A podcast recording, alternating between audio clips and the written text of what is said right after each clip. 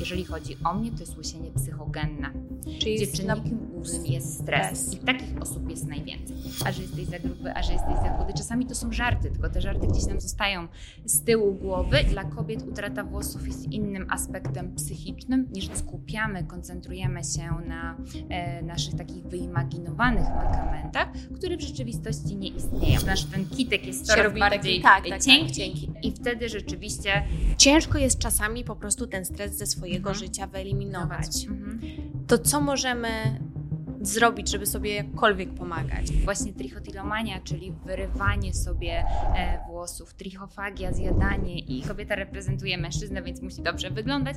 No a co z tym mężczyzną? Oni też mają bardzo dużo kompleksów. Tak samo jest teraz bardzo duży boom od jakiegoś czasu na Dzisiaj będę rozmawiała z psychologiem klinicznym i trychologiem Martyną Pobutą. Bardzo ważna rozmowa, bardzo ciekawa dla mnie rozmowa, ale zanim przejdziemy do tej rozmowy, to mam do Was ogromną prośbę. Jeżeli moje ostatnie odcinki Wam się podobają, jeżeli je wysłuchaliście i czegoś się nauczyli, nauczyliście, to będę bardzo wdzięczna za subskrybowanie, obserwowanie mojego konta. A jeżeli jeszcze do tego dacie mi łapkę w górę i pokażecie też, że ten odcinek Wam się podobał, to e, zrobi to naprawdę mój dzień. A teraz już przechodzimy do odcinka. Cześć Martyna. Miło mi e, Cię tutaj gościć, bo nie ukrywam, że w tej dziedzinie, w której e, Ty jesteś specjalistką, pojawia się bardzo, bardzo dużo pytań. O czym będziemy zaraz rozmawiać, to myślę, wszystko będzie jasne, ale chciałam się Ciebie zapytać, z racji tego, że jesteś specjalistką, psychologiem, który się specjalizuje w fobiach, e, lękach, czy są jakieś takie fobie, które na przestrzeni ostatnich lat są bardziej popularne, czy na przykład wzmocniły się, nie wiem, przez pandemię, czy czasy, które były dość, że tak powiem, specyficzne i nietypowe? Czy coś nowego może się wykształciło na Przede przykład? wszystkim witam, witam serdecznie, bardzo dziękuję za zaproszenie. E, Rzeczywiście, tak jak zadałaś e, pytanie, pandemia spowodowała rzeczywiście mocne nasilenie tych e, zaburzeń obsesyjno-kompulsywnych albo tych właśnie nerwic u wielu, wielu Polaków, zarówno u kobiet, mężczyzn, jak i niestety dzieci. Kobiety są zawsze mi jak najbliższym e, tematem, więc e, tutaj chyba do nich się najbardziej odniosę i wydaje mi się, że takie zjawiska jak e, właśnie trichotillomania, czyli wyrywanie sobie włosów, trichofagia, zjadanie ich, która wiąże się bardzo mocno z trichotillomanią i przede wszystkim zjawisko dysmorfofobii, które obserwuję od jakichś trzech lat bardzo mocno dynamicznie, czyli taka obsesja na punkcie mankamentu wyglądu zewnętrznego, które w rzeczywistości nie istnieją. Czyli bardzo mocno jakby skupiamy, koncentrujemy się na e, naszych takich wyimaginowanych mankamentach, które w rzeczywistości nie istnieją. I mogą to być na przykład włosy. Jak się do tego odnieść? Czyli przychodzi na przykład taka klientka na e, wizytę do trychologa, e, no i rozmawiamy, przeprowadzamy mm, obszerny wywiad e, trychologiczny, też wyhaczam o dużo takich e, aspektów psychologicznych, no i dostaję takiego, taki feedback od pani, że pani e, mówi, że ma bardzo, bardzo mało włosów, gdzie w rzeczywistości to w ogóle nie odbiega Nie od pra- mm. Nie jest tak naprawdę prawdą i nie odbiega od żadnych jakichś Norm. norm, które zostały gdzieś tam przyjęte dla włosów. W tej chwili też e, w dobie dzisiejszej jakby technologii trichoskopu, czyli takiej kamery, za pomocą której możemy bardzo dokładnie sprawdzić, co się dzieje na tej e, skórze głowy, możemy właśnie sprawdzić, czy gęstość jest odpowiednia do danej osoby i proporcji jakby tutaj anatomicznych, fizjologicznych e, danej klientki. Więc ta dysmorfofobia dotyczy nie tylko włosów, ale oczywiście te wyimaginowane mankamenty mogą też dotyczyć twarzy, ciała, e, tutaj jakby tak naprawdę wszystkiego. Więc to jest takie coś bardzo mocno niebezpieczne i jakby ta. Mm, może to tak źle zabrzmi, ale ta presja dzisiejszej jakby mm, wyglądu zewnętrznego jest bardzo mocno istotna i to jest poniekąd dobre i niedobre, bo dbanie o siebie uważam, że jest dobre i każda kobieta chce się czuć e, atrakcyjnie, więc tutaj nie atakujmy od razu e, wielu osób, gdzie jakby, które pracują jakby w tej branży beauty, tylko mm, pytanie jest jedno, kiedy ten wygląd przeradza się tak naprawdę w obsesję i wtedy zaczyna się robić poniekąd duży problem. Wow, powiem Ci, że w ogóle tyle, e, tyle rzeczy poruszyłaś w tej jednej odpowiedzi, że ja już mam 10 kolejnych pytań. Y, najpierw nawiązując do tego, co powiedziałaś na początku, powiedziałaś, że to nie dotyka tylko kobiet, że Mhm. dotyka też dzieci, że dotyka mężczyzn. Mężczyzn, tak. E, a pewnie, pewnie ciężko jakieś badania na tym etapie, bo jednak to wszystko jest dość świeże mimo wszystko, ale tak się zastanawiam, czy, czy to, że to się jakby pogłębiło, bo tu mówisz o, o wyrywaniu włosów, czy to jest e, wypadkowa większej ilości stresu na przestrzeni ostatnich lat, czy po prostu trochę to tak może mm, źle zabrzmi, w trakcie pandemii ludzie mieli więcej czasu, żeby po prostu e, wyszukiwać też tych e, mankamentów i mieli więcej czasu, żeby się też skupiać na czymś takim, czy jednak to byś zrzuciła faktycznie na po prostu stres związany z tym, że no, był, był, te ostatnie lata no, są dość nietypowe i inne niż, niż były do tej pory. Wydaje mi się, że w ogóle dzisiejsze czasy są trudne. E, trudne dla e, ludzi e, młodych, ponieważ wydaje mi się, że troszeczkę mamy taką chęć, może nie będziemy tutaj generalizować, ale Jasne. większość jednak ludzi dąży do wszystkiego na takim najwyższym poziomie, Poziomie. bo chcemy e, i mieć piękne mieszkanie, i pięknie wyglądać, e, i dobrze zarabiać, co jest z jednej strony oczywiście dobre, bo taką drogę wybieramy, każdy ma do tego e, prawo, ale czasami rzeczywiście ta presja dążenia do wszystkiego idealnego, pytanie co uważamy tak naprawdę za idealne, bo to każdy z nas będzie miał inne e, kryterium, myślę, że czasami bardzo mocno napędza ten stres, ponieważ nie możemy sprostać wszystkim rzeczom. No, Oczywiście. N- Nie da jest- się. Nie da się po prostu. Czasami się nie da, mimo że ciężko pracujemy, em, stosujemy wiele wyrzeczeń, naprawdę się nie da. I ten stres zaczyna, zaczynamy po prostu sobie nie radzić z tym stresem. I to e, kumulowanie się tych wszystkich emocji, no każdy człowiek musi jakoś rozładować. I część osób rzeczywiście no, na przykład idzie na siłownię i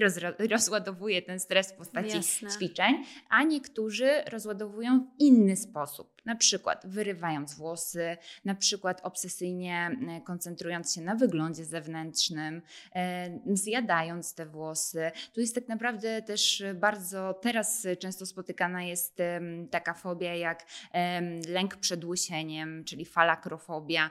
Więc tak naprawdę często mamy różnego rodzaju, można powiedzieć, ten stres i to rozładowanie równa się właśnie takie obsesyjne myślenie i te fobie, z którymi się gdzieś tam e, spotykamy, czyli to nieradzenie sobie. My też chyba jako wydaje mi się młode pokolenie, też szczególnie właśnie młode osoby, e, mamy chyba problem z wyrażaniem tych emocji, że zamykamy się w sobie, em, kolokwialnie mówiąc, tłamsimy to w sobie i nie przekazujemy, nie przepracowujemy tych emocji, a każda nieprzepracowana emocja, szczególnie ta negatywna, będzie rodziła e, frustrację, będzie rodziła niezadowolenie i to przekłada się też na e, słabą jakość naszego życia, bo jeżeli jesteśmy niezadowoleni, sfrustrowani, coś nas cały czas denerwuje, e, próbujemy coś e, sobie i każdemu naokoło udowodnić, no to wtedy zapętlamy się i robi się takie troszeczkę błędne, błędne koło. Więc wydaje mi się i od strony jakby po prostu kobiety, i od strony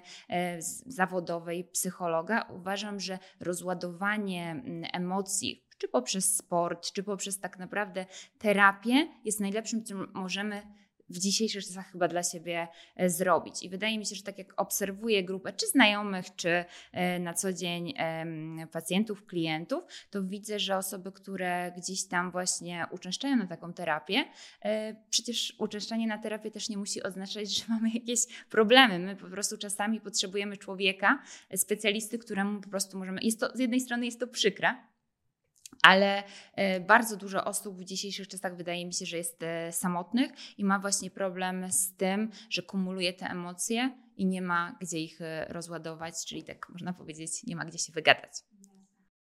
A poza tym, z mojego doświadczenia, bo ja No tak. psychoterapię to mam, mam wrażenie, już bym prawie mogła sama być psychoterapeutą po tych wszystkich godzinach, ale tak całkiem poważnie, chyba trochę jest tak, że pewne rzeczy czasami łatwiej powiedzieć komuś obcemu niż osobie najbliższej.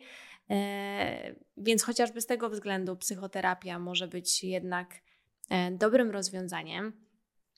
Tak sobie jeszcze myślę, trochę tutaj będę takim adwokatem diabła, ale to dlatego, że ja e, znam troszkę swoich obserwujących, wiem też, jaki jest sposób myślenia. Jeszcze na chwilę wracając do wyrywania i zjadania, ty powiedziałaś, włosów. Tak. Dla osoby, która tego nie doświadczyła, to jest tak samo jak z zaburzeniami odżywiania trochę. Mhm. Ludziom to się nie, nie mieści w głowie i zawsze pada takie pytanie, tak jak na przykład przy anoreksji, jakby, e, dla, ale dlaczego jakby? No i dlaczego, nie wiem, dlaczego miałabyś sobie wyrywać i zjadać włosy? Czy to jest trochę tak jak takie robię uproszczenie i popraw mnie, jeżeli się mylę. Czy to jest trochę jak obgryzanie paznokci? W sensie, czy to jest po prostu tak, na tle jest, nerwowym? Tak, to jest bardzo często taka e, sama fobia, jak na przykład e, obgryzanie paznokci, co nie jest dobre, bo te paznokcie też się zawsze gdzieś tam Jasne. kumulują Pewnie. niestety. Ja wiem, że to jest, e, nawet wczoraj pisałam właśnie artykuł i sama się zastanawiałam i nawet napisałam takie wyrażenie, że to jest w ocenie innych ludzi niespecjalizujących się gdzieś w tych branżach, czy właśnie tak jak ty w sporcie, czy ja w psychologii, to jest po prostu dziwne, to jest dziwne. takie naturalne, to jest takie, bym powiedziała nawet y, Nawet ohydne, jakbyś ohydne, chciałam powiedzieć tak, obrzydliwe. Tak, i raczej bym tutaj się nie bała tego użyć, e, ale z takimi jednostkami e, chorobowymi się zmagamy i e, wydaje mi się, że te tematy trzeba propagować, bo tak jak jest anoreksja, bulimia, co jest już znajome, bo tak to już jest przemielony, że tak przemie, tak powiem, przemielony dość mocno. E, temat. Teraz tak naprawdę też się otwieramy na e, tematy na przykład depresji i tak samo otwieramy się na tematy innych zaburzeń. Wydaje mi się, że to jest kwestia czasu, kiedy będziemy e, poruszali się w innych zaburzeniach, bo po prostu jesteśmy teraz też na takich czasach, że są social media, że jesteśmy w stanie e, komunikować się ze światem, jesteśmy w stanie posiadać swoich obserwujących i mówić o różnych tematach, które bardzo często są tak naprawdę niewygodne, bo one są brzydkie, bo one są nieładne, ale I, i nowe. I nowe, ale z drugiej strony jak sobie tak pomyślimy, usiądziemy i pomyślimy i się zastanowimy, a to może moja koleżanka mówiła o takich rzeczach, to może ona to ma i ta wiedza się tak naprawdę rozszerza i społeczeństwo też jest mądrzejsze. Pewnie, temu. że tak. Nie no, jakby w ogóle budowanie takiej świadomości, no to to jest y, to, o czym trochę mówiłaś też na początku, to jest plus i minus social mediów, bo z jednej strony jest to porównywanie, jest to dążenie do perfekcji, ale z drugiej strony, jeżeli dobrze przefiltrujemy te social media, to możemy znaleźć naprawdę fajne i wartościowe treści. Tak, i ja się z tym bardzo mocno e, zgadzam. Ja jestem bardzo mocno. Ja co prawda, no ty już masz duże doświadczenie jakby w social mediach, jak gdzieś tam od jakiegoś czasu dopiero to zaczynam, może jestem takim świeżakiem. Natomiast bardzo dużo jest e, mądrych osób z merytoryczną wiedzą, ale nie taką merytoryczną, żeby zasłaniać się gdzieś tam badaniami naukowymi, żeby to nie był taki język zrozumiały, tylko taki język właśnie do każdego, tak. żeby każdy mógł się zastanowić, dlaczego tak jest. Wiadomo, że też żyjemy jakby w dobie E, filtrów, jakichś takich rzeczy, które też się dzieją, dlatego ta presja gdzieś tam dążenia do tego, jak wygląda jedna pani, druga, też oczywiście się dzieje, tylko ja zawsze na to patrzę tak, że te przesadzone filtry, bo zwykłe filtry też nie są złe. Przez mamy też gorszy dzień, wyglądamy gorzej, chcemy wyglądać trochę lepiej, to nie jest jeszcze złe, ale czasami takie te przesadzone filtry, to wydaje mi się, że bardzo często też za tym coś się właśnie może kryć.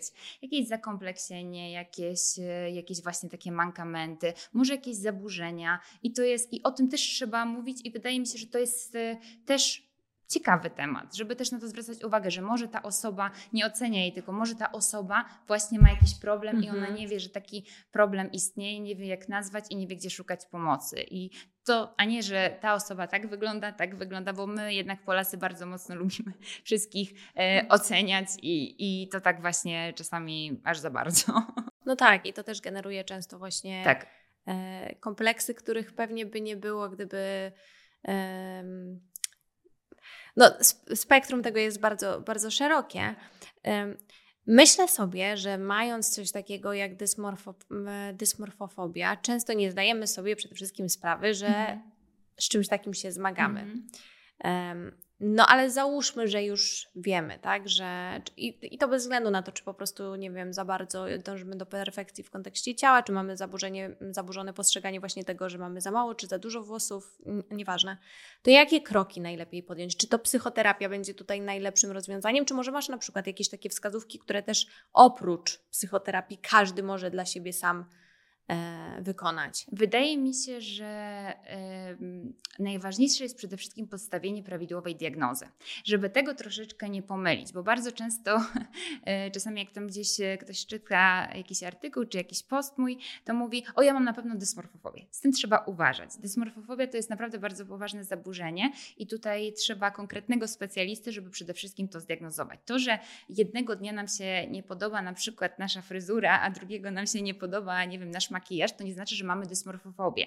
To jest już zaburzenie, które jest bardziej dogłębne i jednak jego etiologii, czyli tej przyczyny upatrujemy dużo, dużo wcześniej. Czy cofamy się na przykład do czasów e, dzieciństwa, gdzie na przykład wyśmiewano się z tego, że jesteśmy, nie wiem, niski, wysoki, gruby, chudy i bardzo mocno zwracano na, tą, na to uwagę. Gdzieś, gdzie w dzieciństwie, czy w okresie przede wszystkim dojrzewania um, upatrywaliśmy tego, tych naszych wartości właśnie w wyglądzie zewnętrznym i tylko na tym opieraliśmy nas, nasz sukces życia i w ogóle to, że e, funkcjonujemy. Czy jakieś e, bardzo często śmianie się właśnie w tym okresie dorastania, kiedy ta osobowość nasza się kształtuje, kiedy ta nasza seksualność się tak naprawdę kształtuje, a że jesteś za gruby, a że jesteś za chudy. Czasami to są żarty, tylko te żarty gdzieś nam zostają z tyłu głowy i później jest taka konsekwencja, że my się bardzo mocno na tym e, fiksujemy, że my się bardzo mocno do tego odnosimy i tu się tak naprawdę zaczyna problem, że potem taki pacjent e, z dysmorfofobią nie jest w stanie nawet e, rozmawiać, tak jak my sobie teraz e, rozmawiamy, rozmawiamy. bo on cały czas myśli, że ty jak na mnie patrzysz, to się to przyglądasz, widzisz. że ten nos jest Jezus. I on się nie może w ogóle skupić na rozmowie. Nie, bardzo często pacjenci z dysmorfofobią nie poruszają się bez lusterka. Oni potrafią do tego stopnia sobie stworzyć tak swoje lustro, że na przykład jak jest jakaś witryna, jakieś, jakieś, jakiś obraz, od którego możemy się odbić, Zobaczyć. to już się odbijamy. Bardzo dobrze też maskują swoje takie wyimaginowane, czyli najczęściej jednak wytworzone mankamenty Y, w swojej po prostu, na przykład zakładając czapki, e, jakieś kamuflaże, chusty, by nie e, było luźne ubrania, żeby tego po prostu w ich wyobrażeniu nie było widać, bo czasami ta dysmorfofobia jest rzeczywiście taka, że posiadamy jakiś e, taki można powiedzieć mankament w naszym mniemaniu, ale on jest zupełnie niezauważalny, a czasami jest taka bardziej, można powiedzieć, zaawansowana dysmorfofobia, że posiadamy mankament, który w rzeczywistości w ogóle nie istnieje, więc my sobie go po prostu wymyśliliśmy. To jest bardzo, bardzo trudne, bo mm, też niestety jest tak, że na tyle to jest, można powiedzieć, wredna choroba, że jak już z jednym mankamentem się uporamy, bo na przykład uczęszczamy na tak jak zapytałaś, na terapię mamy pomoc e, psychologa, czasami przy takich skrajnych przypadkach jest pomoc psychiatry, farmakoterapia. To niestety ten mankament, którym na przykład był nos w naszym wyobrażeniu, przerzuca się na przykład na coś innego i tak jest w kółko. I dlatego bardzo dobrze tutaj też zauważyłaś, że bez e, dobrego terapeuty absolutnie sobie nie poradzimy. My sobie sami nie poradzimy, bo my nie wiemy, my nie umiemy tak naprawdę cofnąć się do przyczyny tego, bo ta przyczyna jest zawsze, gdziekolwiek. Może ona nam się wydaje w ogóle jakaś błaha, ale ona jest i ona cały czas siedzi. Ona nie ma związku z tym, co było rok temu, dwa lata temu, tylko, tylko 10 często. lat temu. Mm, zawsze mm, jak przychodzą gdzieś tam różnego rodzaju pacjenci, to mówią, no tak, bo pani się zawsze cofnie albo do dzieciństwa, albo pani się cofnie do okresu dojrzewania. Ale tak niestety trochę jest. tak trochę jest i tak jest przeważnie zawsze, bo tam się kształtuje ta cała e, osobowość, kształtujemy się po prostu my. I gdzieś ta, te problemy wynikają z różnych rzeczy, czasami z gdzieś tam wychowania, czasami z kontaktu z rówieśnikami, czasami no, naprawdę z najróżniejszych rzeczy i gdzieś to później rzutuje. I jak jeżeli tego gdzieś tam nie usystematyzujemy i tak naprawdę nie nazwiemy tych emocji, to będzie nam ciężko dalej żyć. A naprawdę jest ciężkie życie, kiedy codziennie rano my się zastanawiamy nad czymś i nie możemy tak naprawdę się cieszyć z wielu rzeczy. To jest bardzo trudne. Y, y, ja to mm, bardzo mocno się jakby potrafię z tym mimo wszystko, myślę, utożsamić. Mhm, myślę, że tak. E, I e, tak po prostu sobie myślę, no wiadomo, że bo to, tak jak mówisz, to się często, znaczy prawie zawsze sprowadza do jakichś tam lat, y, czy to dzieciństwa, czy to e, takich, o, takiego okresu dorastania. Często jest, że ci rodzice, ci dorośli, bo to nie tylko są rodzice, bo to mogą Oczywiście, być nauczyciele tak. w szkole, czy tak, pewnie. Y, robią rzeczy nieświadomie i ja mam tego, e, te, mam tego świadomość, że to jest często nieświadome. E, I jako, że jestem teraz od roku też mamą, to wiem, że nie można, nie da się wręcz kontrolować każdego wypowiedzianego zdania do swojego, mm, do swojego dziecka. Jest to bardzo, bardzo ciężkie. Um, no ale jednak, czy są jakieś takie rzeczy, taka wskazówka może, nie wiem, do, do, do rodziców, czego, czego faktycznie unikać w stosunku jakby do tych najmłodszych, żeby jednak nie obciążać takimi e, tak, tak, czy to jest kwestia po prostu zupełnie najlepiej zostawić, nie wiem, kwestie takie wyglądu i jakby. Nie, wydaje mi się, że Naj, wydaje mi się, że taką rzeczą, która jest problematyczna w przyszłości, tak nawet i z własnych doświadczeń, własnych obserwacji e, i zawodowych, bo ja się przecież też czasami wyłączam i patrzę, Oczywiście. po prostu zwracam uwagę na to, co Pewnie, tak. Wydaje mi się, że najgorsze, co, jest, co można robić, to jest wydawać taką ocenę. Oceniać, non-stop oceniać. oceniać. Wydaje mi się, że ta ocenianie w dalszym w, dalszy jakby, w dalszych jakby później, późniejszych etapach będzie prowadziło do tego, że będziemy e, wzbudzali w sobie takie poczucie wstydu do wielu rzeczy. Wstyd jest też takim obszernym, obszernym, bardzo obszernym tematem i wydaje mi się, że właśnie ten problem tego oceniania, czyli e, jakby nie zakładaj tej, e, na przykład przykładowo, nie zakładaj tej spódnicy, bo jest za krótka i będziesz źle wyglądała. Uczesz się, bo nie możesz iść z takimi włosami e, do szkoły. Nie zachowuj się tak. I takie właśnie dużo takich komunikatów i takiego oceniania, a co będzie, jak zrobisz tak, a co Albo będzie, przepraszam, że tak? ci wejdę w słowo, bo zastanawiam się, co o tym myślisz jako e, psycholog, a ja e, potem zapomnę, a to jest takie mm -hmm. ważne, albo taka prozaiczna rzecz, którą często się mówi dzieciom, mam wrażenie, nie płacz. Tak.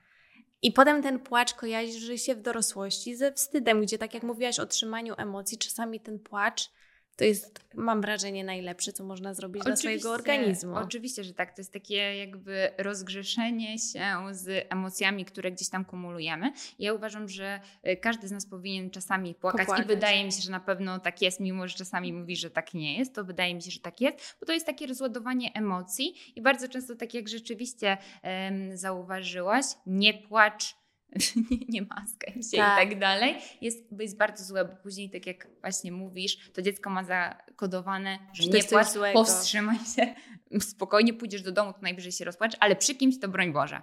Oczywiście, że to jest, znaczy to jest, w moim mniemaniu to jest po prostu niepoprawne, bo to jest jakaś forma rozładowania emocji. Tak jak idziemy na siłownię i rozładujemy, tak można również w ten sposób. To jest bardzo ważne. Jeżeli nie będzie tego e, zbudowanego właśnie poczucia, mm, gdzieś tam w sobie e, tego właśnie spokoju, że możemy rozładować te emocje, że to zdrowie psychiczne jest bardzo, bardzo istotne, to tak naprawdę nic dalej nie będzie. Cokolwiek byśmy nie robili, to zdrowie psychiczne wydaje mi się, że teraz jest najważniejszą rzeczą, jaką możemy sobie zafundować, żeby było dobrze. No i nie mówimy zazwyczaj komuś nie śmiej się, bo to, to już jest okej, okay, więc jakby można to w ten sposób interpretować. Kończąc jeszcze temat dysmorfofobii, żeby przejść troszkę do tematu włosów, bo on jest, wiem, bardzo interesujący, szczególnie dla kobiet. Mm -hmm. To czy, bo powiedziałaś, że mężczyzn, e, mężczyzn to też dotyka, że dzieci to też dotyka, ale mm, patrząc znowu na jakby kwestie dzieciństwa, czy myślisz, że jednak to dotyka bardziej kobiety? Bo małe dziewczynki są troszkę bardziej, mam wrażenie, mimo wszystko narażone na taką wieczną potrzebę perfekcji, że, że jest to trochę oczekiwane, nie? że mała dziewczynka powinna być grzeczna, ona powinna się tak i tak zachowywać, tak i tak ubierać. Jakby ja tutaj totalnie nie chcę dyskryminować nie, mężczyzn nie, nie. i chłopców, bo na pewno to też jest do pewnego stopnia. Na przykład pewnie ten komunikat nie płacz, to myślę nawet właśnie bardziej w stosunku pewnie do mężczyzn, e, ale w takim dążeniu do jakiegoś takiego wyobrażenia, e, perfekcji, to, tak sobie myślę, że może jednak trochę kobiety bardziej się z tym zmagają właśnie przez to. Wydaje mi się, że, że na pewno tak, bo zawsze jakby atrybutem takiej kobiecości, tak jak czytamy, słyszymy, no było jakby e, no, pewne proporcje sylwetki, długie piękne, włosy, długie włosy, gęste włosy, pewne proporcje twarzy, jakby duże e, obfite usta. No i tak gdzieś te kanony piękna nam się zachowały e, i dużo osób po prostu do nich, e, do nich dąży. Wydaje mi się, że kobiety są zdecydowanie bardziej narażone na to, natomiast no, tak jak też rozmawiałyśmy, nie należy pomijać mężczyzn, bo po prostu na mężczyzn się nie zwraca tak uwagi, że gdzieś ta kobieta się zapisała w tych kanonach, i z tym się jakby, no kobieta musi zawsze dobrze wyglądać, kobieta reprezentuje mężczyznę, więc musi dobrze wyglądać, no a co z tym mężczyzną? Więc tutaj wydaje mi się, że e, mężczyźni, tak jak e, rozmawiam też ze znajomymi czy z czymkolwiek, oni też mają bardzo dużo kompleksów, tylko o tym się po prostu nie, nie mówi. mówi. Dopiero teraz weszło dużo e, podcastów i mi się to też bardzo podoba właśnie z mężczyznami, gdzie mężczyzna siada z mężczyzną do rozmowy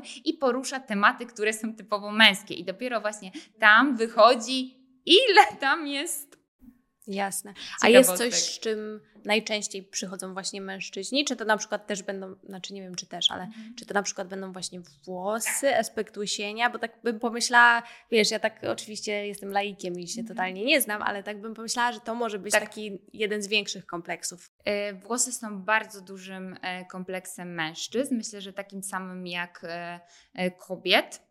E, tylko dla kobiet utrata włosów jest innym aspektem psychicznym niż dla mężczyzny i wydaje mi się, że to trzeba powiedzieć głośno, że to jest w ogóle nieporównywalne, wydaje mi się.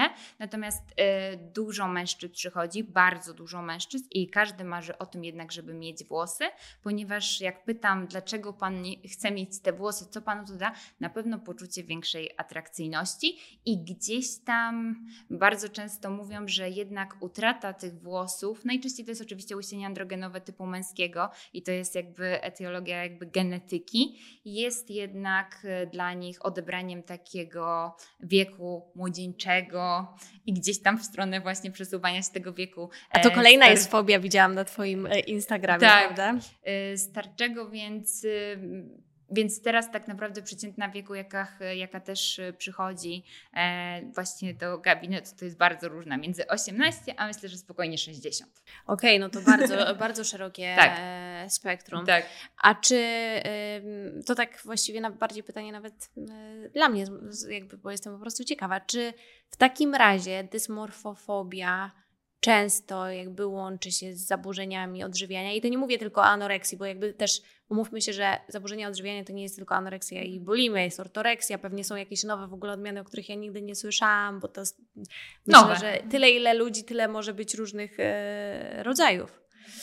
E, ale tak sobie myślę, że skoro to się łączy z zaburzeniami postrzegania siebie, to też może to jednak potem niestety kończyć się też w taki, a nie inny sposób. Jasne, że, jasne, że tak. Tak jak choroby, zaraz jak przejdziemy właśnie do włosów, choroby autoimmunologiczne się lubią, tak samo zaburzenia kompulsywne i nie tylko Też się, się bardzo lubią ze sobą łączyć. I tak naprawdę, jak już zaczynamy mieć problem z jednym zaburzeniem, to w tej chwili wydaje mi się, że szybciutko powinniśmy sięgać Reagować. po pomoc, co jest najtrudniejsze, bo zawsze to sięganie po pomoc jest najtrudniejsze, żeby zaraz nie przerodziło nam się następne, a być może już mamy. I tak naprawdę ta obsesja i taka. Mm, wydaje mi się na punkcie właśnie zdrowego też odżywiania dotyczy dużo nastolatków w tej chwili. I zwracam na to y, uwagę, gdzie właśnie przychodzą rodzice do gabinetu, dzieci w wieku nastoletnim i jednak to, y, to się zaczyna też dość duży problem. Nie wiem, czy ciężko mi określić, nie chcę tutaj nikogo oceniać, czy bardziej ze strony rodzica, czy bardziej Jasne. tego dziecka bo to, ale to jest też duży, duży problem. Już nie tylko właśnie, tak jak powiedziałaś, anoreksja, bulimia, bo to jest z nami od iluś lat i to jest straszne i to raczej wszyscy znają, dużo osób się z tym e, zmaga, ale też już właśnie ortoreksja i inne zaburzenia, z którym też przychodzą do mnie do gabinetu. Ja się że zawsze gabinet e, trychologa to jest gabinet z wszystkimi e, schorzeniami, z uwagi na to, że im wszystkim zawsze wypadają włosy. Łączy ich jedno, wypadanie włosów. No tak, bo to jest też wypadkowa potem tak. oczywiście już taka czy, czysto, no będziemy teraz o tym rozmawiać, taka czysto fizjologiczna. No wiadomo, tak. jak nie jesz, no to, to jakby to się w końcu włosy. zacznie odbijać też tak. na Twoim jakby zdrowiu tak. fizycznym, tak? tak? E, no to płynnie przechodząc do wypadania włosów, mm, załóżmy taką sytuację, y, że zauważyłam, że mi te włosy wypadają. To nie jest może tak, że nie wiem, wczoraj było ok, a dzisiaj się obudziłam i już dramat, ale powiedzmy, że mijają, nie wiem, tygodnie i zauważyłam, że tych włosów coraz więcej e, gubię i zaczęło być to dla mnie na przykład niepo, niepokojące. Jakie kroki y, powinnam podjąć też takie z perspektywy, nie wiem, badań, które trzeba, czy powinno się wy, y, wykonać, czy jednak po prostu najpierw iść do ciebie, czyli do specjalisty, do trychologa i ten wtedy lekarz specjalista zleci dalsze dalsze badania? E, w tej chwili mamy dużo różnych rodzajów poradników, bez nazw. Dużo mm -hmm. jest mhm. rodzajów poradników, gdzie otwieramy, czytamy i już na pewno mamy to. Tak, tak jak to Google. Jest, to jest to, my zawsze mamy już to i każdy przychodzi tak naprawdę już z gotową, Zdiagnozowany. zdiagnozowany siada, tylko co dalej z tym zrobić. E, włosy rzeczywiście każdemu z nas wypadają i po pierwsze musimy się zastanowić, czy ich wypada dużo, czy ich wypada mniej, mało. Tak naprawdę włos musi przejść przez wszystkie fazy, więc tak naprawdę jak spotykamy się w tej fazie telogenowej, to tych włosów może wypadać więcej, tak jak brwi i rzęs. To jest normalnie, to jest nasza e, fizjologia. Absolutnym mitem jest dla mnie, że 100 włosów dziennie to jest ok, kiedy nam wypada. Bo jest taki mit, że 100 osób dziennie... To to liczy.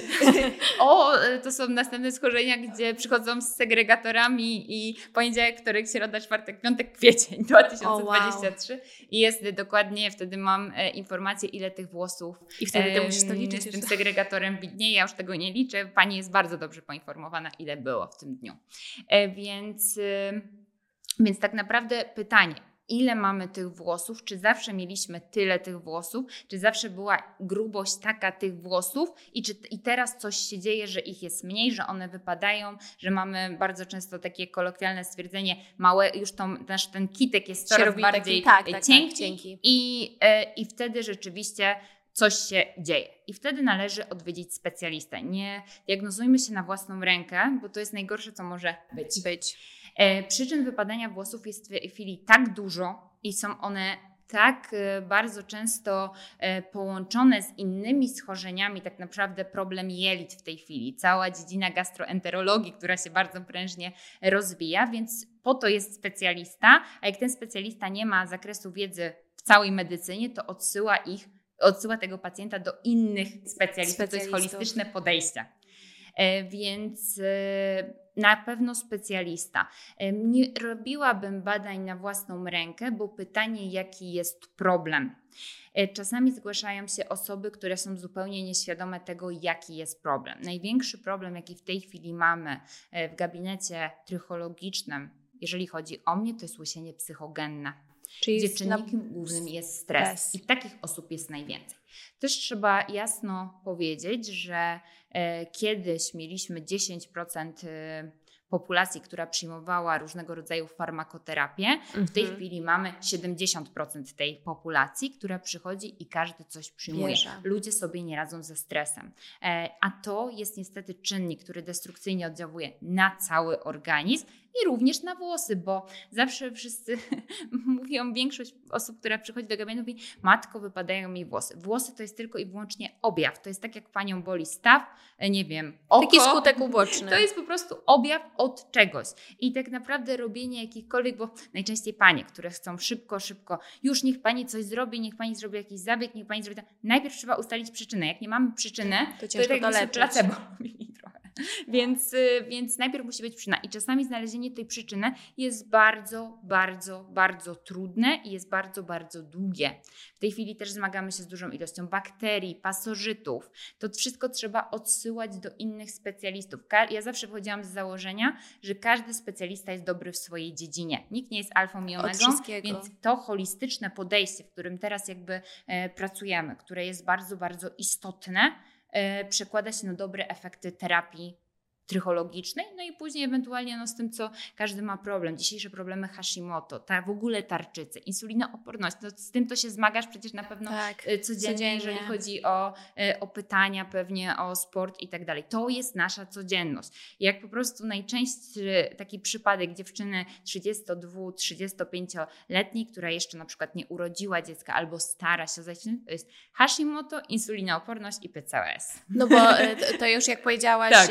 a propos propos e, fobii i jakichś takich rzeczy, to też lubi się łączyć ze Bardzo. sobą. Choroby autoimmunologiczne bodajże chodzą w triadach, nawet się mówiło, e, prawda? Oj, ta, oj, tak, choroby autoimmunologiczne to jest wysyp, e, wysyp dzisiejszych czasów, szczególnie jakby tutaj połączenie z czynnikami stresogennymi, co nie jest stricte udowodnione w badaniach naukowych, ale rzeczywiście jak obserwuję po klientach trychologicznych, to łysienie plackowate bardzo często wiąże się z czynnikiem jakimś stresogennym, który zadział się, nie wiem, pół roku temu, trzy miesiące temu i to jest bardzo duży wysyp. I dzieci, gdzie te czynniki upatruje się bardzo często właśnie w tym stresie i osób dorosłych.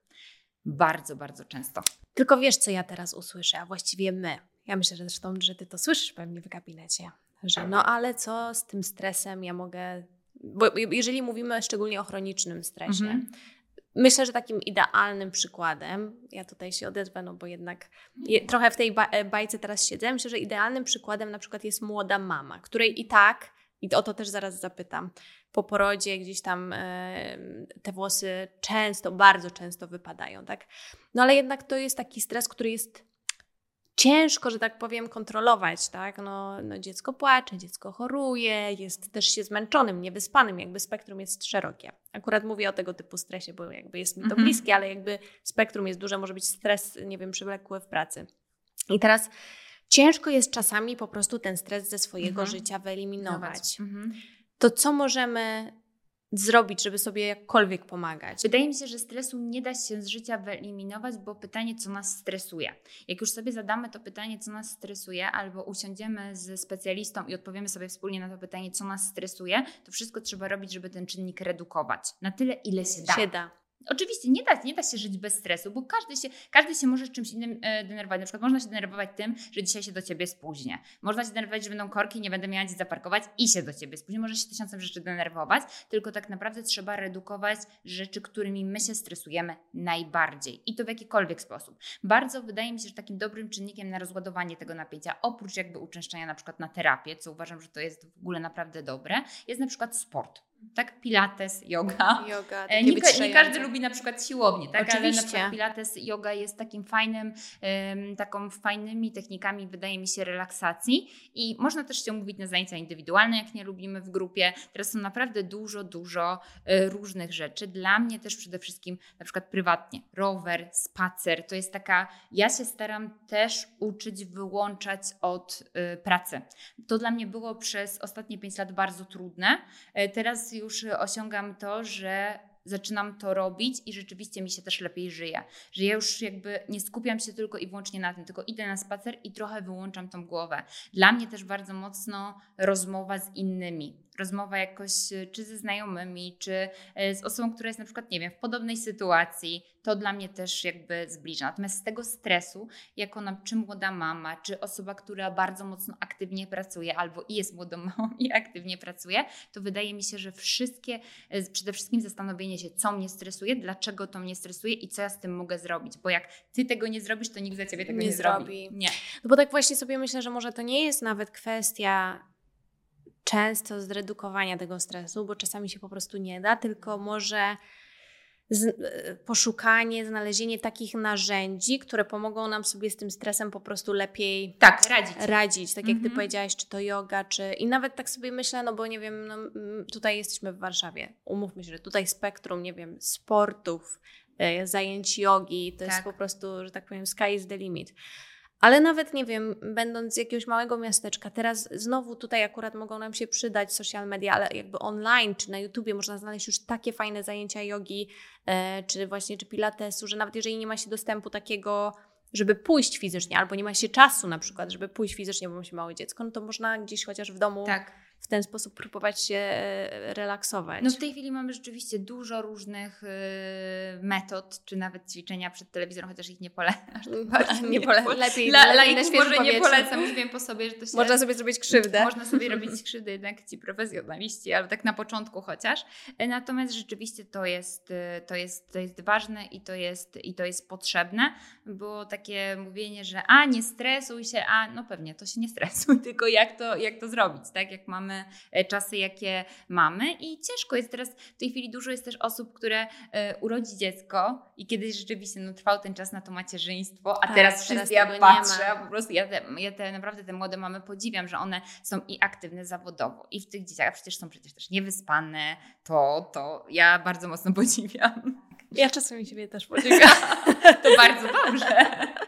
To bardzo dobrze. Ale czasami też nie wiem, czy to nie jest już szaleństwo, wiesz?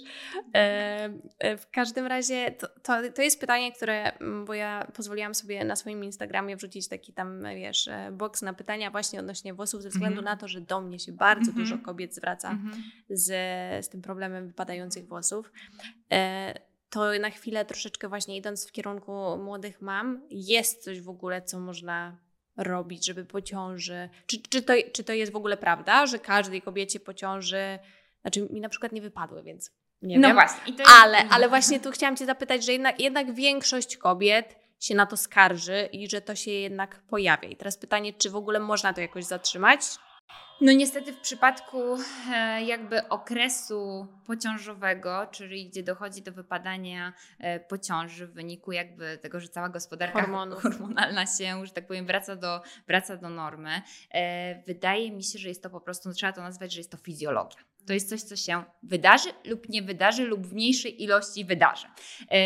Zawsze, jak panie przychodzą po tym okresie ciąży, to one już, ja już czekałam na to, że te włosy będą wypadać. Już odliczałam. I one nie wypadają. Ja mówię, bo to nie jest tak, że u każdego to nastąpi. U jednych to występuje bardzo mocno i naprawdę to występuje mocno, u innych Prawie niezauważalnie. Prawie niezauważalnie. Czy można coś, coś z tym zrobić? W tej chwili mamy bardzo dużo preparatów na rynku, które są dostępne w momencie, kiedy jesteśmy na przykład w okresie laktacji albo jesteśmy po porodzie. I możemy je stosować jako taką prewencję, jako takie można powiedzieć lekkie polepszenie, takie wspomaganie. Natomiast jedno jest pewne, fizjologii jeszcze i genetyki nikt nie oszukał, więc dość ciężko sobie z tym radzić. Można używać właśnie różnych preparatów, które będą wspomagały, które będą zahamowywały to wypadanie, przyspieszały porost. Potem można po okresie laktacji rozpocząć na przykład jakieś zabiegi, ale cudów aż takich nie, nie uzyskamy. Pewnych rzeczy nie jesteśmy w stanie e, oszukać. Co innego jak mamy jakieś łysienia androgenowe czy telogenowe, tutaj możemy coś zrobić, bo to najczęściej albo jest genetyka i się wybiera na przykład, nie wiem, czy transplantacje, czy jakieś takie e, kwestie szybkie, czy to jest bardziej są jakieś czynniki takie telogenowe, czyli na przykład mamy problem e, z niedoborami witaminowymi, ze złą dietą, z jakimiś chorobami autoimmunologicznymi, to tu jest zupełnie inny problem, bo są inne czynniki. Natomiast jeżeli jest fizjologia, jest genetyka, no to trochę jesteśmy postawieni przed faktem dokonanym. To się musi zadziać,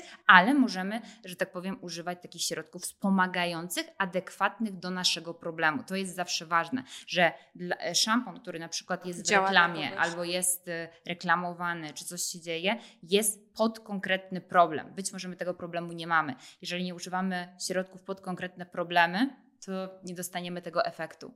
No nie ma takich leków uniwersalnych, nie? To jest trochę tak, jak ja na przykład, e, gdy się otworzyłam na temat tego, że nie wiem, choruję od wielu lat na depresję i że nawet e, wspomagałam się e, lekami, to też bardzo często dostawałam pytanie, a jakie ja biorę leki no bo, że nie ty je, to, to już jest y, od razu interesujące, bo jest trochę taka narracja w stosunku też do leków antydepresyjnych, że no, powodują przyrost masy ciała. Tak. I zawsze tak sobie myślałam, no przecież to jest tak samo jak z antykoncepcją. To nie jest tak, że jeżeli coś jest dobre dla mnie, to będzie dobre dla kogoś innego oczywiście. i tak samo pewnie jest w przypadku. Yy... Oczywiście, oczywiście, że tak. Dlatego naprawdę podkreślam, że w dzisiejszych czasach, w dobie yy, różnych, że tak powiem, rzeczy naokoło, jednak dbajmy o to, żeby się poprawnie diagnozować. Bo bardzo często rzeczywiście osoby, które trafiają do gabinetu, przychodzą dosłownie z siatką kosmetyków za kwoty X, X. które nie są totalnie dla nich. dla nich. Żeby dobrze zdiagnozować skórę głowy, trzeba przede wszystkim e, pójść do specjalistów specjalisty, który dysponuje trichoskopem, żeby przyłożyć tą kamerę z różnym powiększeniem i sprawdzić, co się dzieje na tej skórze głowy, jaki mamy przede wszystkim typ skóry głowy. Nie uży- bardzo często nie używamy poprawnych szamponów do skóry głowy. Każda skóra głowy jest inna i szampon musi być dedykowany pod skórę głowy, a nie pod włos bo łodyga jest częścią martwą, więc możemy różnego rodzaju odżywki nawilżające używać, ale to jeżeli chodzi o sam włos i o samą skórę głowy, to są dwie różne rzeczy, więc to jest bardzo, bardzo istotne. Tak samo jest teraz bardzo duży boom od jakiegoś czasu na peelingi. Nie każdy tak. peeling będzie dobry dla danej skóry głowy. Może wystarczy, że mamy jakiekolwiek stany zapalne, na przykład łajotokowe zapalenie skóry, czy zmiany łuszczycowe i nie będzie dla nas na przykład peeling dedykowany, który jest kwasowy, który jest e, gruboziarnisty, tylko będziemy bardziej musieli używać na przykład enzymatycznego, więc tutaj naprawdę można sobie zrobić większą krzywdę niż to jest w ogóle gra warta świeczki, więc zawsze musi być ten um, specjalista, zawsze musi być ta diagnoza i zawsze musi być ten odpowiedni dobór tych preparatów. A czy jest coś takiego co kochają wszystkie włosy po prostu i każda skóry. Czy w ogóle są takie preparaty, czy generalnie, czy, czy witaminy może o na przykład, nie wiem. Suplementy to jest też dość szeroki, szeroki, szeroki, temat. E, szeroki temat, bo w tej chwili wszyscy się suplementujemy. Tylko pytanie, co na co znowu. Jeżeli e. I też nie za dużo. I też nie za dużo, bo wiadomo, że e, w drugą stronę też nie jest dobrze. Więc jeżeli, ja też zawsze z punktu swojego, jeżeli ktoś już chce, wypadają mu włosy i jest duże podejrzenie, że może być na przykład niedobór żelaza, niedobór ferytyny, witaminy B12, to ja zawsze proszę o jedno. Zróbmy badania i sprawdźmy, jaka jest wyjściowa norma, żebyśmy później sprawdzili, jaka jest, jak będzie po podwyższeniu. Bo w drugą stronę też możemy, można szybko hiper, D, witamina D3 i hiperwitaminoza też jest często tak naprawdę.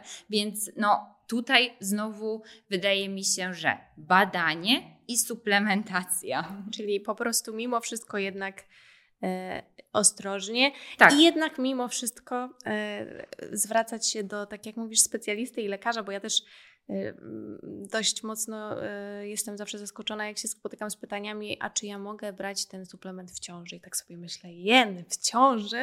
To ja o wszystko pytałam po prostu swojego tak. ginekologa, tak. bo jest to na tyle specyficzny jakby czas, że znowu nie ma takiej uniwersalnej rzeczy, która będzie dla kogoś dobra, a dla kogoś innego nie. Tak, i zawsze się z tym zgadzam, że też jak dostaję, mm, nie wiem, pytania czy na Instagramie, czy gdzieś, a, a co na moje włosy? Ja nie wiem. Bo ja musiałabyś sprawdzić, zobaczyć, rozplanować jakby plan terapeutyczny dla Twojej skóry głowy i tak samo jest z suplementami. Ciężko jest polecić suplement, bo ja nie wiem na co. Dokładnie. Ja jakby rozumiem, że jak jest na przykład niedobór, nie wiem, kwasu foliowego, to też pytanie, skąd jest ten niedobór? No Czy jak właśnie. jest witamin B12? Są różne w tej chwili też mutacje genetyczne, więc tak naprawdę formy zmetylowane, niezmetylowane, które są zalecane do przyjmowania. Więc w tej chwili jest naprawdę ta grupa tak duża, że trzeba też zrozumieć osobę, która gdzieś tam jest tym specjalistą i przysyłasz do niego pytania, że on może też nie wiedzieć, bo mu trzeba to, to jest jak z treningami. Żeby dopasować treningi, trzeba znać czyjś organizm, trzeba znać czyjeś jednostki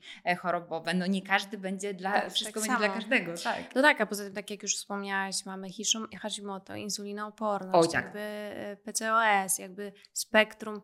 E, ja autentycznie mam wrażenie, że co druga osoba się z czymś zmaga, a często jeżeli się z niczym nie zmaga, to po prostu dlatego, że nie wie, że, e, tak, że na ja coś choruje. zgadzam. Też jest bardzo duży problem osób, które przychodzą e, i pytam, no a jak wyniki badań? No bo już po obrazie trichoskopowym zmiany mi wskazują na przykład na to, że może być problem z tarczycą. Mhm. Bardzo sucha łodyga, charakterystyczne zmiany właśnie w obrazie trichoskopowym, niski poziom ferytyny. No i tak mówię, czy były robione badania? Tak były. TSH. Wszystkie są w normie. A ja mówię, ale co jest normą? Tak. Nie, jest w normie. Tam jak jest do czterech, to jest w normie. I ja mówię, to powtórzymy. Tak. Ale po co? No i to jest właśnie ten problem. Interpretacja też. Interpretację każdy przeprowadza bardzo często sam, na własną rękę.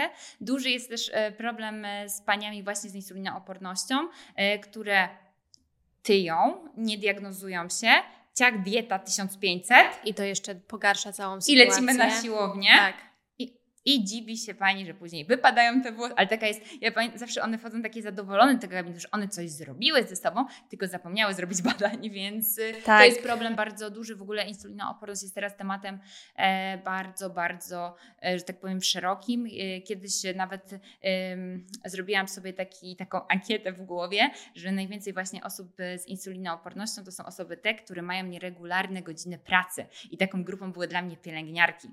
Pamiętam, że a teraz to już jest tak. Jeszcze, że jeszcze pracujące często, bardzo często w nocy, a tutaj e, powiedziałaś o diecie 1500 kalorii Oj, tak. i o e, treningach, a przy akurat insulinooporności aspekt stresu będzie, bym powiedziała, kluczowy, nie? A często też te treningi to nie są takie treningi typu yoga, tylko to jest nie, właśnie, nie, wchodzimy takie... na takim pa pełnym tak, powerze, prawda? E, tak, pani ma, pani jest po prostu cała, jest rozpiska tych ćwiczeń, wszystko wie, tylko no nie może zrozumieć, dlaczego cały czas ta waga nie spada, tylko jej się wydaje, że jeśli tak zatrzymuje woda w tym organizmie, że jest przyrost tej masy.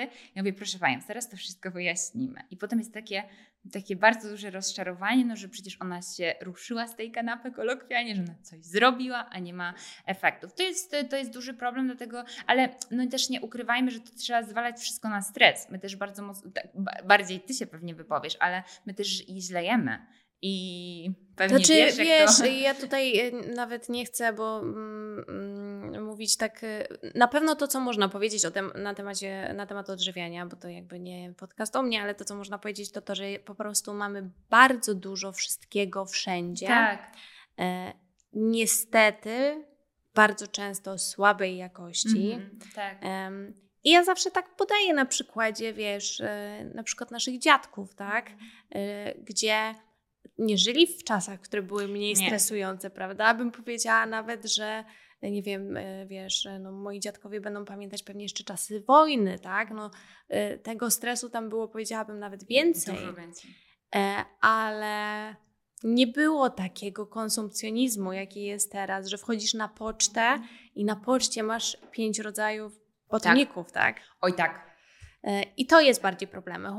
Już nawet nie, nie chodzi o to, e, jaka to jest dieta, i nawet nie chodzi o to, e, no, o, o kalorie, no też, ale bardziej chodzi o jakość tego jedzenia, że po prostu ona jest bardzo słaba. Tak, jest rzeczywiście dużo, dużo tak samo też jak rodzice przychodzą z dziećmi. Z powodu jakby wypadania włosu, kiedyś w ogóle tego tematu nie było, oprócz tam niektórych jakby e, schorzeń. W tej chwili dzieci jest bardzo dużo i dużo ma problemy właśnie z cukrzycą zaczynającą się i duża jest nadwaga u tych dzieci i jest to problem.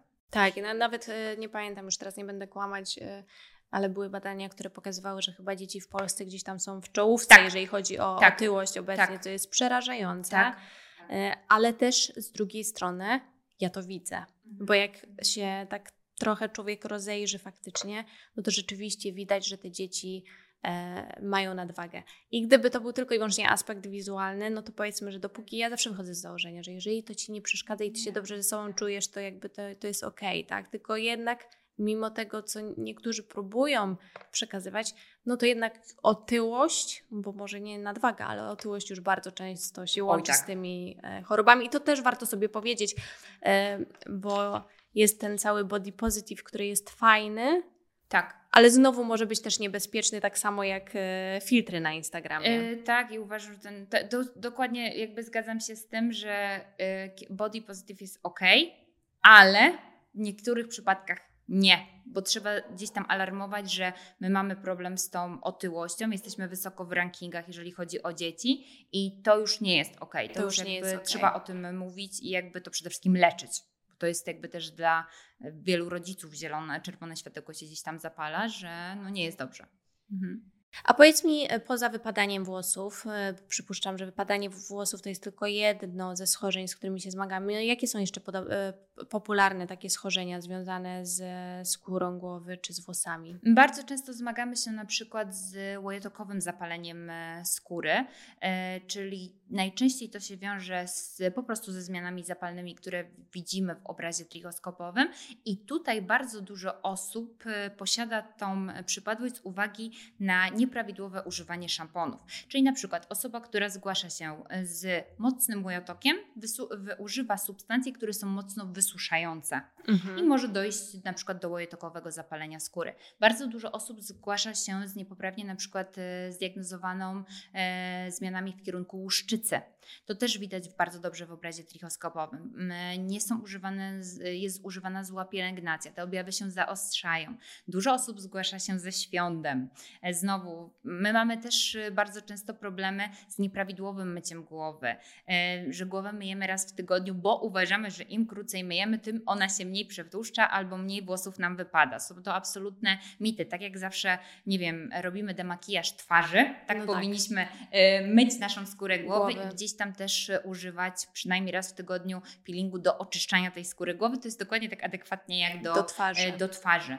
Więc e, to są takie też zmiany. Bardzo często osoby się na przykład zgłaszają z trichodynią, czyli bólem cebule, który może mieć też bardzo Okej. różne e, podłoża. No i teraz w tym okresie szczególnie letnim osoby, które zgłaszają się z pogorszeniem stanu, stanu włosów, jeżeli chodzi o tak zwane łysienie trakcyjne. To szczególnie szczególnie jest temat, który dotyczy lata, ponieważ wtedy y, mamy fryzury, które spinamy w kok. Okej, okay, za mocno są ściśnięte. Które są za mocno ściśnięte. To się też przekłada na jakby problem z ukrwieniem i na to też zwracamy uwagę, że ok, na przykład jak, nie wiem, zaplatamy sobie te słynne warkoczyki mm -hmm. na przykład na parę tygodni, to w porządku, ale też dbajmy wtedy o tą skórę głowy tak jak się da, ale należy uważać na to, żeby nie nosić ich na przykład cały rok. E, taka grupa osób, która bardzo często ma e, problemy z łysieniem trakcyjnym, czyli z takim łysieniem z pociągania, właśnie na przykład z powodu e, noszenia długoletnio jakichś takich bardzo mocno przylegających koków, na przykład baletnice, tancerki, stewardesy. To stewardesy to są takie grupy osób, tak. które mają właśnie z tego typu łysieniem problemy i o tym też trzeba mówić, że to nie jest tak, że nie wolno tego robić, nie powinno się tego robić, tylko po prostu, żeby wtedy też dbać o tą skórę głowy, żeby ją oczyszczać, żeby ją peelingować w momencie, kiedy e, tak naprawdę e, to ma pobudzać to ukrwienie, w momencie, kiedy mhm. napra naprawdę te włosy zaczynają się przyrzedzać, to wtedy to jest takie pierwsze e, światełko, taki alarm. Więc to jest też taki okres letni, żebyśmy też zwracali uwagę, jak uwagę. te włosy związujemy i też dbali o to, że jak wyjeżdżamy na wakacje, to żeby tej skóry głowy za mocno nie opalić, nie przesuszyć. No właśnie chciałam się zapytać, e, skoro wakacje, to jednak wiesz, wchodzimy do jeziora, wychodzimy, jakby dużo jest też takich e, czynników, e, nie wiem, słona woda, właśnie ciągle te włosy schną na słońcu.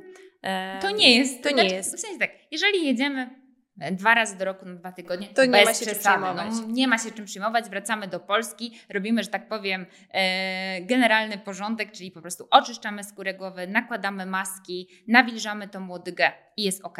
Jeżeli nam się to zdarza częściej, no to możemy mieć problem, problem później z tym, że łodyga się kruszy, że ona się przysusza, że te włosy wtedy wypadają i wtedy powinniśmy po prostu, na przykład jak często wylatujemy, to nakrycie głowy, konkretna pielęgnacja. Teraz mamy też bardzo dużo odżywek bez spukiwania z różnymi właśnie tak. faktorami, więc taka, tego, typu, e, tego typu pielęgnacja i po prostu zabezpieczamy tam skórę głowy. Teraz też przecież dużo osób ma różnego rodzaju na przykład uczulenia na jakieś farby, bo w ogóle teraz jesteśmy często alergikami, tak. więc też już są produkty, które nakładamy przed farbowaniem i one mają za zadanie jakby przywrócić nasze pH skórze i też jest w porządku. Więc...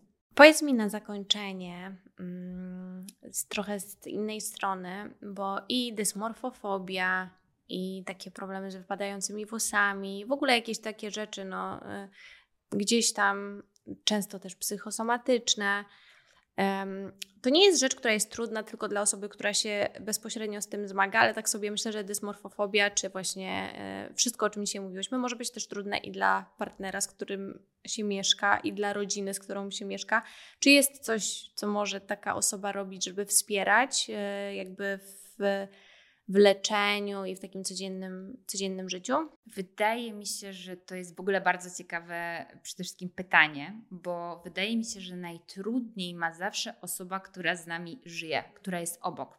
E, nie chory, e, i albo osoba jakby zmagająca się tutaj z jakimś zaburzeniem, tylko ta osoba obok. Wydaje mi się, że najważniejsze, co można dla niej zrobić, to przede wszystkim rozmawiać żeby nie bagatelizować tematu, tylko rozmawiać, mówić o tym. Jeżeli są też jakby etapy jakiejś złości, jakiejś frustracji ze strony drugiej osoby, to też żeby o tym mówić, że otaczać jakby taką empatią, troską, ale też żeby alarmować o tym, kiedy na przykład przede wszystkim ta osoba nie chce szukać tego specjalisty, nie chce się zgłosić, to też żeby ta osoba, która z nią żyje, mówiła o tym głośno, że żeby, to jest ten moment, że to jest ten moment na na, to, żeby poprosić o tą pomoc, bo ktoś jest też obok, kto musi się z tym zmagać. A łatwo trochę się zamknąć w takim, e, nie chcę używać słowa egoizm, ale wiadomo, że jak ktoś cierpi i zmaga się z jakimiś problemami, to trochę nie widzi nic więcej dookoła, nie? Tak. Więc to może być bardzo trudne jednak dla osoby z zewnątrz, która z tobą żyje na co dzień. Tak, wydaje mi się, że tak i dopiero jak się wyjdzie z tego, czy to jest obojętnie, czy to jest zaburzenie, czy to jest jakaś choroba autoimmunologiczna, czy to jest jakaś ciężka operacja, cokolwiek, to dopiero widzi, jak, tak, to, jak to wyglądało. wyglądało. I to, i naprawdę ja zawsze, ja to tak prywatnie też bardzo mocno uważam, że zawsze najgorzej ma osoba ta druga. Nie ta, zmagając, ta się męczy. Oczywiście ona się męczy i ona się bardzo mocno męczy, ale ta obok bardziej wydaje mi się, że się męczy. Tak, ja bardzo miałam ciężki okres e, ciąży, ale zawsze mówiłam, że wolałam być jednak tą osobą w ciąży niż moim mężem, który jakby e, był obok i musiał to wszystko, że tak powiem, znosić na no, co dzień. I ja myślę, że w tamtym roku akurat też miałam taki ciężki epizod zdrowotny. Miałam bardzo poważną e, operację, były też bardzo poważne komplikacje e, i popatrzyłam właśnie na tą osobę z boku, czyli na mojego narzeczonego i stwierdziłam, że jest złotą osobą, że to wszystko wytrzymuje. Tak, tak, I, I właśnie to tak e, w sumie też pokazało, że ta wsparcie, ta empatia, mimo że ja byłam wtedy bardzo mocno nieznośna, byłam wykluczona z pracy, miałam, no dużo, dużo tego było, to jednak to zrozumienie, ta cierpliwość, e, ta okazana właśnie empatia też jakby to bardzo mocno mocowało. Także to jest, to jest bardzo ważne. Bardzo ważne. Natomiast też warto powiedzieć, że osoby, które zmagają się bardzo często z osobami, e, które są gdzieś tam zaburzone, czy mają jakieś problemy, nie tylko związane z dysmorfofobą, anoreksją, bulimią, też alkoholi, alkoholem ogromne. Tak też bardzo często uczęszczają na terapię, żeby sobie w ogóle z, z tym radzić. radzić. Może to też jest bardzo dobra wskazówka, nie? Bo Myślę, jednak tak. Czasami można, czasami ta osoba, która jest z boku, musi być, może być bardzo przytłoczona sobie, myślę, ilością emocji, których właśnie nie może pokazać. Tak. Bo jest takie założenie, że no ale przecież ta osoba się z tym zmaga, więc ja muszę być taki, szczególnie w, myślę mężczyźni, nie? Tak, Mogą mieć coś takiego, ja muszę być tak, mocny, ja muszę być silny. Tak.